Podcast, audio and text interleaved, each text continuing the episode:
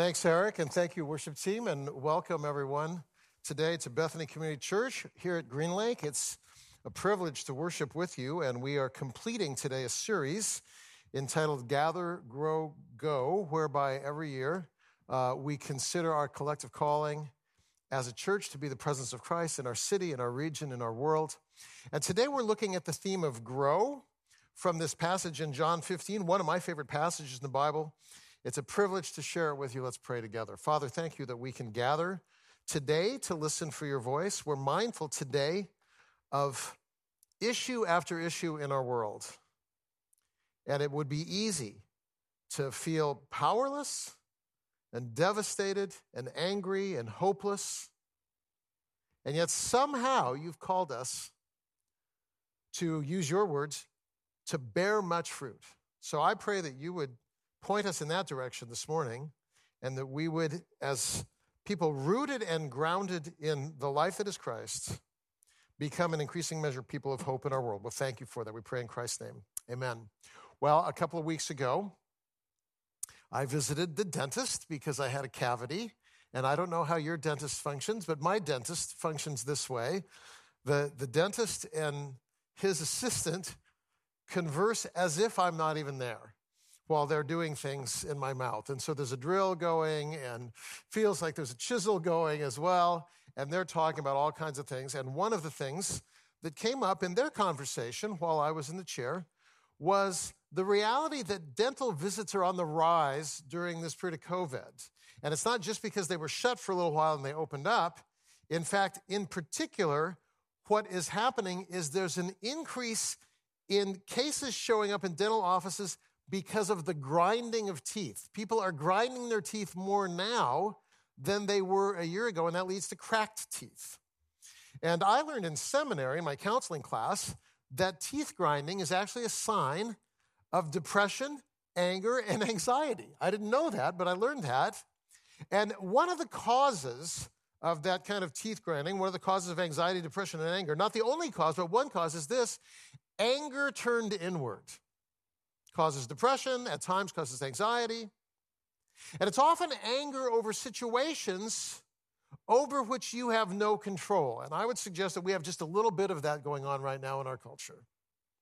COVID, the politicization of masks, lying media, lying leaders, a grand jury ruling uh, regarding the Breonna Taylor case that leaves us reeling, many of us anyway, even more deeply divided.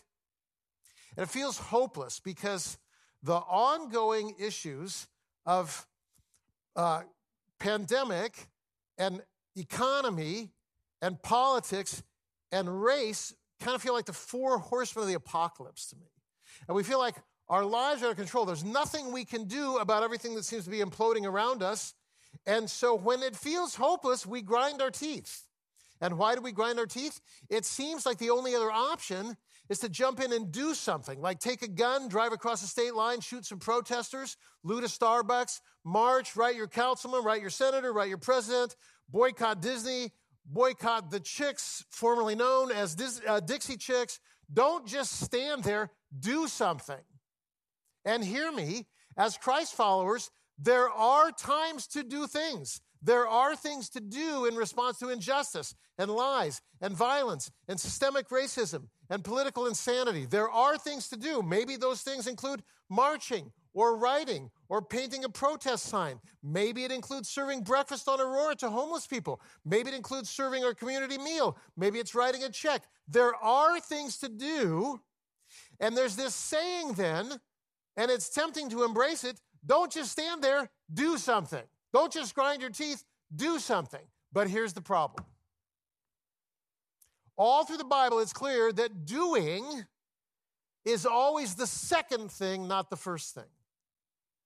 Because if it's the first thing, it's our thing. And if it's our thing, what I mean by that is it's our agenda, our effort, our timetable, our goals, our anger, our means and what will ultimately find expression if we don't just stand there, quote, instead do something, it will be not the life that God intends for us, but it will be the expression of our life cut off from God's. And the text today says, no, don't go that direction. The text today makes it clear your doing will only be meaningful if it comes out from Christ. So we heard read this scripture about the vine and the branch, and the vine and the branch is simply this profound illustration of the most important truth in the Bible. Fruit is a byproduct of abiding. And uh, it's actually what leads to a sphere of influence that is meaningful, infused with life and peace and purpose and wisdom and longevity. And we can and should expect fruit if we abide. And fruit alone isn't the only promise here offered. The promise is this Abide in me, and you will bear much fruit. So here's the deal if you really want to make a difference in this world, I'm saying this to you now slow down and do the first thing first. And the first thing is abide. Because Jesus says, you can't bear fruit unless you remain in me. A very clear warning against us going off on our own and saying, man, I can't just stand here. I've got to, I've got to jump in. I've got to do something. Before you do, be. That's what we're talking about this morning. And I think the absence of personal fruit of the Spirit in our lives, like our anger, our frustration, our fear, our gossip, our grinding of teeth, all of that might be the canary in the coal mine that is saying to us, it's not that I don't have something for you to do, it's that you haven't done the first thing first. You need to abide. And so, my thesis this morning is this your fruit is the byproduct of abiding. You don't make fruit, fruit happens. And yet, ironically, you can expect fruit and should expect fruit in your life if you're obsessed, in a sense, with abiding in Christ. And we'll talk about what that means in a few minutes here. So here's the deal I need to embrace three realities if I'm to live the life for which I'm created. There's a goal. This is the first reality. Embrace the goal. And the goal is fruit. There's a means. Embrace the means. The means is abiding. And there's a warning. Embrace the warning. If you don't abide, you don't bear fruit. If you don't bear fruit, you're cut off. Those three realities. Let's begin with this one. There's a goal. Embrace it. And here's the goal the goal is fruit. So when Jesus says, Abide in me, you'll bear much fruit, I want to note here today that Jesus is talking about two kinds of fruit the fruit of the Spirit and the fruit of influence. And so let me address both of those real briefly here. First of all, there is this, this fruit of the Spirit that is promised to us. In Galatians chapter 5, the Apostle Paul says, The fruit of the Spirit is love, joy, peace, patience, kindness, gentleness, long suffering. Many of you know that passage of scripture. If you don't, it's just like kind of this laundry list of very positive qualities. And Paul is saying, to the extent that Christ lives in you and has freedom to reign through you, the way you present in the world will be better. And I mean, what I mean by that is like patience, eye contact, a smile, the capacity to absorb, you know, anger and gossip without uh, reacting in a way that uh, makes you part of the problem rather than part of the solution. You will begin to uh, diffuse and present nothing less than the character of Jesus in your own, in your own way. Honesty, confession, confrontation, peace, patience. Doesn't mean an absence of conflict, doesn't mean an absence of lament. Rather, it means the capacity to authentically present the character of Jesus in every situation. I think of Jesus remaining silent uh, during his death on the cross rather than hurling insults or responding in rage. And one of the reasons I think of Jesus' silence and even his prayer, forgive those who are killing me, they don't know what they're doing, like this immense amount of patience is, is the fruit of the Spirit. And one of the reasons I think of that is because I remember an experience I had many years ago where I went to a pastor's conference down in Tacoma. So I drove south from Seattle to Tacoma to the Tacoma Dome, and I was there all day. It started at like nine in the morning, it ended at like four in the afternoon. And if you've been in traffic in Tacoma at four in the afternoon, you know that it's really unpleasant on a workday to be in Tacoma at four in the afternoon. So here I am. We've been in this conference all day. All of us are pastors, and we've learned about leadership and management and vision casting, and, and even been called to like a profound devotional life and obedience to Jesus. Now, we're in the parking lot after the conference, and we're all trying to get out of the parking lot, onto the road, onto the freeway, get home. And it was in the parking lot after seven hours of a pastor's conference that a pastor gave me a certain finger to let me know that he wasn't happy with my driving. And I was mad at him because I was like this, buddy, fruit of the Spirit, be gentle, forgetting that I had cut him off. Fruit of the Spirit. Do you understand what I'm saying? Jesus didn't say this, abide in me and you will bear much knowledge. He didn't say that. Abide in me, you have scores of notes that you take in sermons. Abide in me and you'll defend your doctrinal statement. Abide in me and you'll memorize the Apostles' Creed. Abide in me and you'll memorize Isaiah. No, abide in me and you will what? Bear much fruit. Here's abiding. You look like Jesus. Not that you go to conferences and take notes and talk the talk. You are nothing less than the presence of Christ. That's fruit. And so when we abide in Christ, it becomes evident in our persona that we share Jesus' DNA. Because we don't gossip, we speak the truth and only the appropriate truth. Uh, we make eye contact. We're gentle. We're peaceful. We're honest. We're humble. We're confessing. And you can't fake that. That's the byproduct of, abide, uh, of, of abiding. Bear much fruit. So the first kind of fruit is the fruit of the Spirit, and the second kind of fruit is the fruit of influence.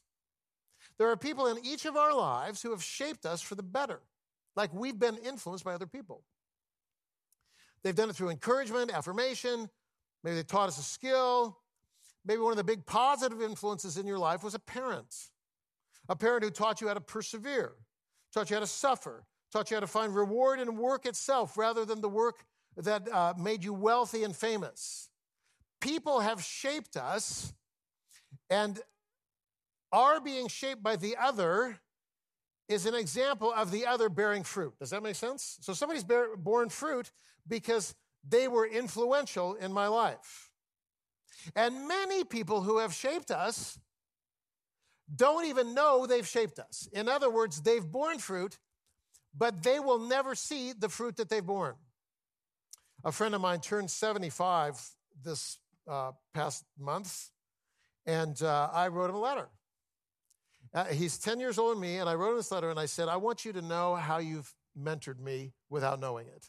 Because we didn't have a formal mentoring relationship whereby we would meet weekly and go over notes or do a devotional together or anything like that. He just rubbed off on me. And so I said to him, uh, Here are the things that I've learned from you. Thank you. Can I just say to you, uh, if your transformation is because of the life of another, just take some time once in a while to encourage people and let them know the influence that they've had in your life. I know that there was a speaker totally changed the course of my life in 1976 when I was at a winter camp. I know his name, I know the topic on which he spoke, I know everything about him. He shaped me. I am bearing fruit today because of the fruit of his influence in my life, and yet, I don't know who kept that chapel warm with a fire. I don't know who cooked that meal. I don't know who put together the promotional material. I don't know who uh, checked me in and registered me. And, and, and so there are people behind the scenes who have quiet gifts. They too are bearing fruit. And every one of us has fruit that we can bear. So the fruit of the Spirit is the first kind of fruit. The fruit of influence is the second kind of gift. And you won't always see the fruit of influence but you can live with this quiet confidence that if I am in Christ, God is using me to influence others. The scope of that fruit, the timing of that fruit, the nature of that fruit, the breadth of that fruit, that's God's prerogative. My responsibility, the one thing I can do is I abide, and then I can live with confidence that fruit will come. So let me make a couple of observations here before we go on. We're designed to be a blessing to others. You're designed to bear fruit. As we've already heard this, this morning, uh, last weekend, my wife and I were privileged to host these high school students in what's called an Ancient Paths ministry here at Bethany Community Church. Uh, and for the high school students, that included a day of you know fasting and solitude and prayer up in the mountains.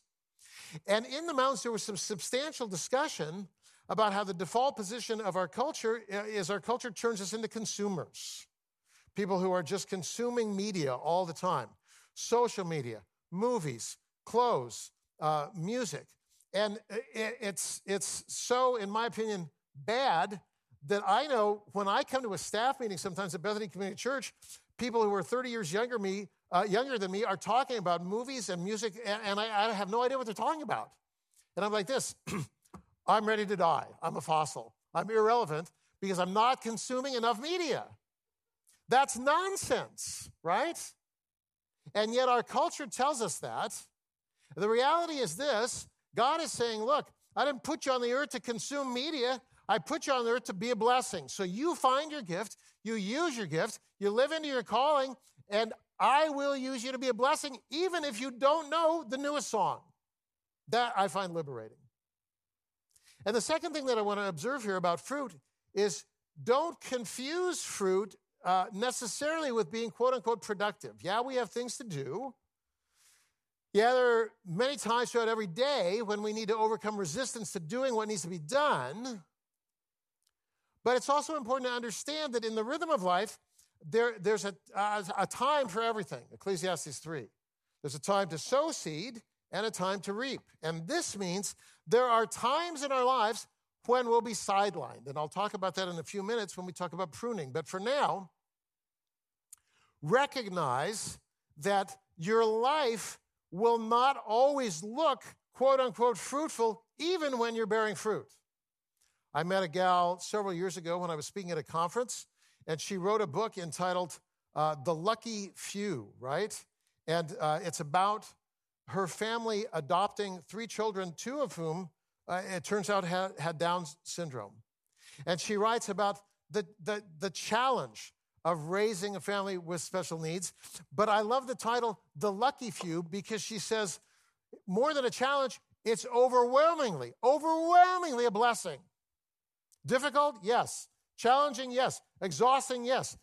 My calling? Yes. And because it's my calling, a blessing, this is my fruit. It's not romantic, but it's beautiful. So, whatever it is that God is calling you to do, live into that calling. You bear fruit. This becomes very, very important. We need to get over our obsession, in other words, with us defining the fruit that we want to have, and instead abide and allow God to give us the fruit that God wants to give us. Uh, a friend of mine passed away recently of cancer in her early 30s. She worked ski patrol. She was a mountain guide. She got cancer. She died. And I would suggest that her life bore fruit simply through her Facebook page as she shared with many of us her journey of battling cancer and ultimately uh, going to be with Christ in eternity. Uh, here's her intro on her Facebook page Love big, love well, don't waste a day, be kind, go on adventures. If cauliflower can become pizza, you can do anything. That's what she writes. Ah, it's beautiful. She's gone with Christ, but lived as a person of joy in the midst of the battle. That's fruit, man. My life is richer because of her. And she won't know it now because she's gone. So let's get over our obsession with comfort. Let's get over our obsession with predefining the fruit that we want to see in our lives. The fruit is God's prerogative. The one thing we can do is abide. I mean, I'm a hobbit, but I'm committed to using my gifts, and that means showing up and teaching and traveling. And for me, the richest examples of people faithfully fulfilling their calling have all come to me from martyrs, people who, in the end, had fruit that they would never have chosen, and yet God uses them in our lives. Dietrich Bonhoeffer, Sophie Scholl, Martin Luther King, Jim Elliot, Julian of Norwich, they all died because they were following their calling. And all of them have given me the courage to speak and write and serve and lead and show up. They bore fruit, now we bear fruit, so that another generation can bear fruit. So that's the first reality. You have a calling, bear fruit. Second reality, there's a means. And the means is this abide, stay connected. Abiding is kind of the active verb in the text. It's not kind of, it is the single active verb. The only thing you can do is abide. You cannot create fruit. Fruit comes because you abide. And the word is used uh, in several other places in John 15 uh, to stress the value of abiding. In John 15, 7, abiding in Christ is tied to Christ's words abiding in us. In other words, when we're abiding, we're in the present moment mindful that Christ lives in us, that Christ is with us, and that Christ is the animating source of our lives. It's like I'm continually drawing on the resources of Christ's life the way a, a, branch draws on the nutrients of the vine. So the production of fruit is not this gaudy display of actions over here and self promotion.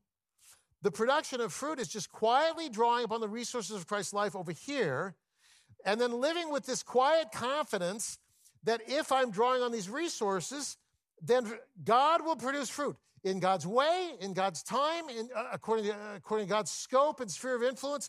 It's God's fruit. My responsibility is abiding. And so then it begs the question well, how do we abide? Well, uh, when you inhale, if we use breathing as an example, the oxygen in your lungs moves into your bloodstream, feeds your nerves, feeds your muscles, so that you can live your life. The oxygen, the oxygen is here, it's available, but the oxygen requires what? Breathing. I have to inhale.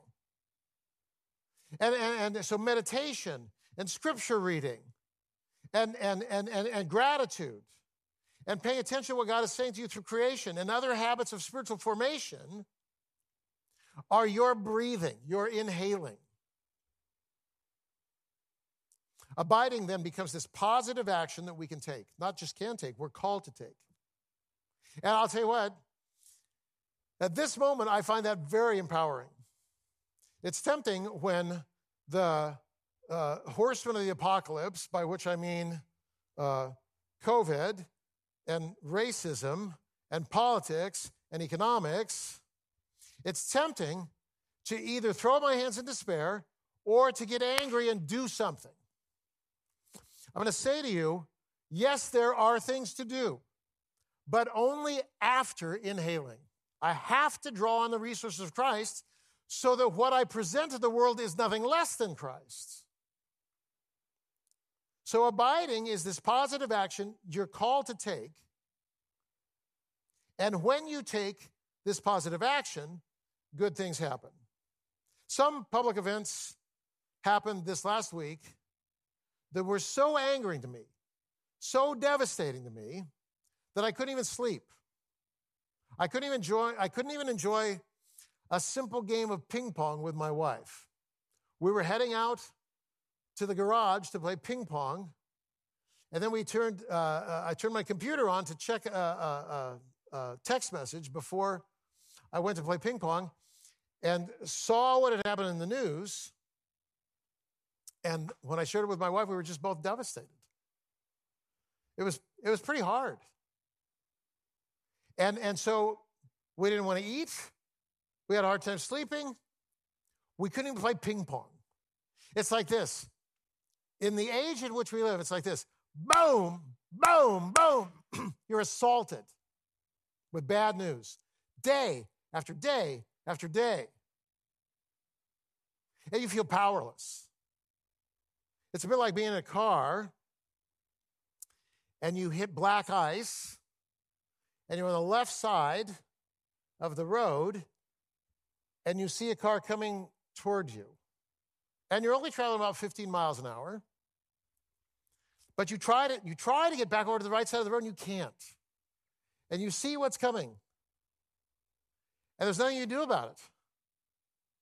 And then you collide. I'd like to say that's hypothetical, but it's not. So powerless you feel when, in spite of all your steering, you're stuck on the wrong side of the road. I can't tell you how many people feel that way right now. Because you want to fix things, but you can't. You can't pick a new judge. You can't stop the virus. You can't make people wear masks. You can't control the stock market. You can't put the fires out. You can't control climate change. You can't end racism. You can't fix grand juries. You can't do it. and so it appears on the surface that there's nothing you can do. Hear me, you can abide. And here's the promise if you abide, you'll bear fruit. If we abide, we'll bear fruit. And Seattle will be different because Bethany Community Church exists. If I abide, the first evidence of fruit is a different way of being present in the world, more presence. And abiding means having influence. Over time, those who abide begin to believe that what they do matters. Even if they never see the fruit, they have this quiet confidence that what they are doing is the right thing, and that's all that matters. Because they know that by doing the right thing, fruit happens. Rosa Parks didn't see her fruit. Sophie Scholl never knew that the pamphlets she wrote and distributed in Germany advocating the overthrow of the German government were copied and airdropped by the Allies over, all over Germany. She didn't know. She was dead. Dietrich Bonhoeffer didn't know when he wrote a letter from prison that it would be published, and that later on in 1986, a young pastor who was ready to quit after two years read his letters and decided he was indeed called and needed to stay in the ministry. He will never know. But the fruit happens because these people abided and then did what God asked them to do out from the strength of the indwelling Christ. We don't see most of our fruit and I've got good news for you that doesn't matter. We sow with confidence because we know with confidence fruit comes as a byproduct of abiding. So you need to abide, and I do too. And if you uh, visit our Bethany Community Church YouTube page, you will see all kinds of practices articulated. We can offer you tools for meditation and Bible reading and prayer for others.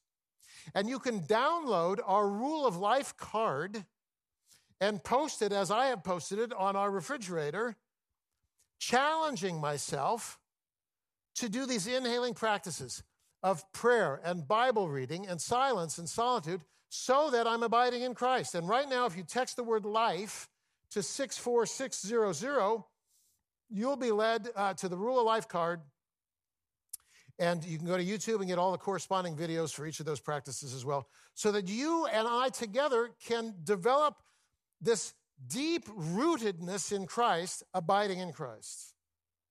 And then Jesus says here, Look, if you abide in me, you'll bear much fruit. And if you abide in me, watch this, I will prune you. Like, like in the vineyard, the best branches, the one that bear the most fruit, are pruned. This means at our very healthiest, there will be seasons in our life of loss and pain and challenge and difficulty. All kinds of reasons for suffering.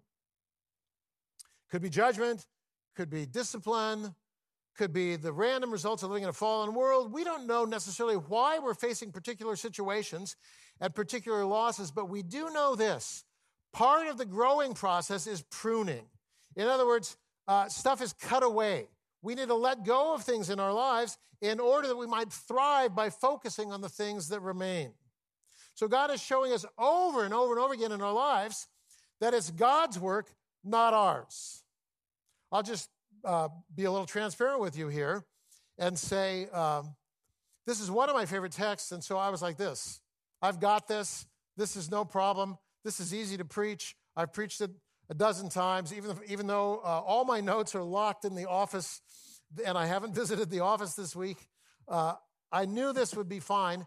And then over the course of the last 48 hours, I contracted some kind of a weird intestinal thing. I have massive allergies and I've been sneezing all morning.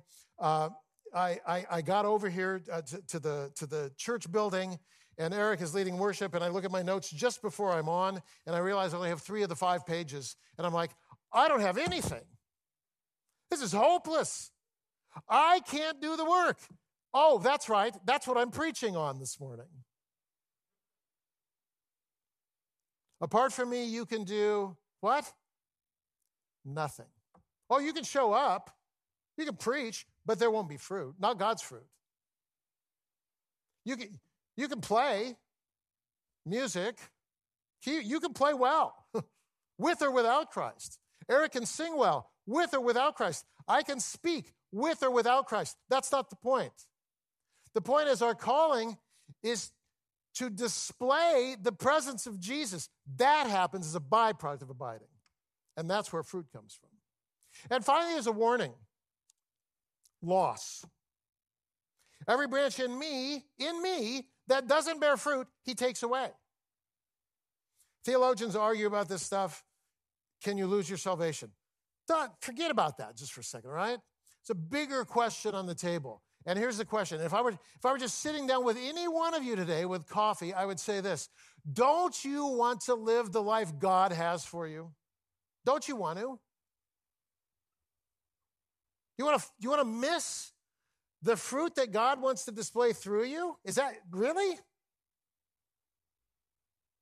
Because what taken away means here uh, is best illustrated in the Bible in Numbers 13 and 14. When Israel, the nation, was being liberated from slavery in the book of Exodus, God made it very clear I'm taking you out of slavery to bring you into a new land. So that in this new land, you might shine as light in the midst of a world gone mad. You might bring hope to immigrants. You might bring justice to the downtrodden. You might bring peace to the war weary. You might bring integrity to a world filled with lies and deception. That was the goal, not to get out of here, but to get into there, to get into the land. And to do that, they would need to abide. In other words, on this journey from here to here, they would need to follow God, right?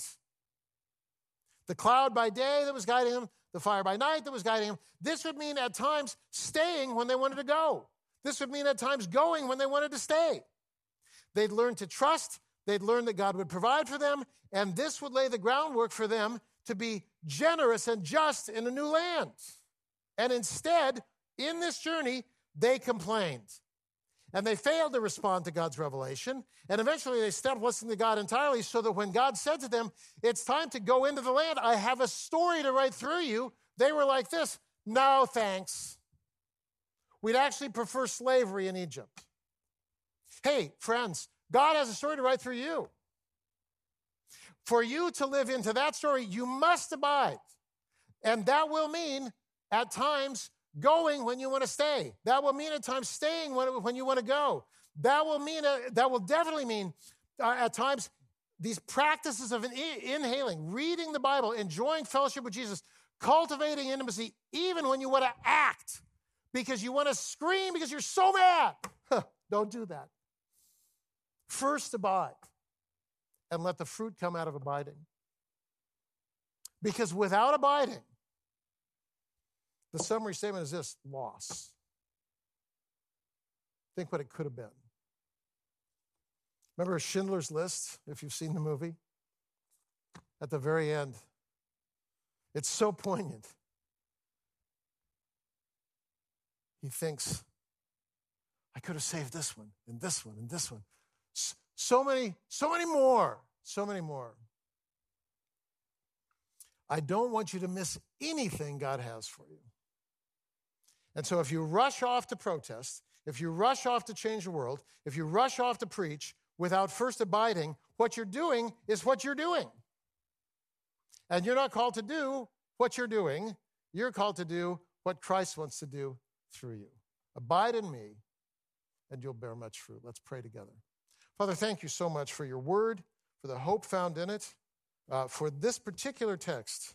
In a time when we feel powerless, to do anything, we can know with confidence that each one of us are called to do things. But the things that each one of us are called to do are the byproduct of abiding in Christ. So would you would you grow us in our habits of abiding in order that we might do your work through your strength and your power in your time in order that we might bear your fruit. And we'll thank you for that adventure that awaits. In Christ's name we pray. Amen. Let's worship together.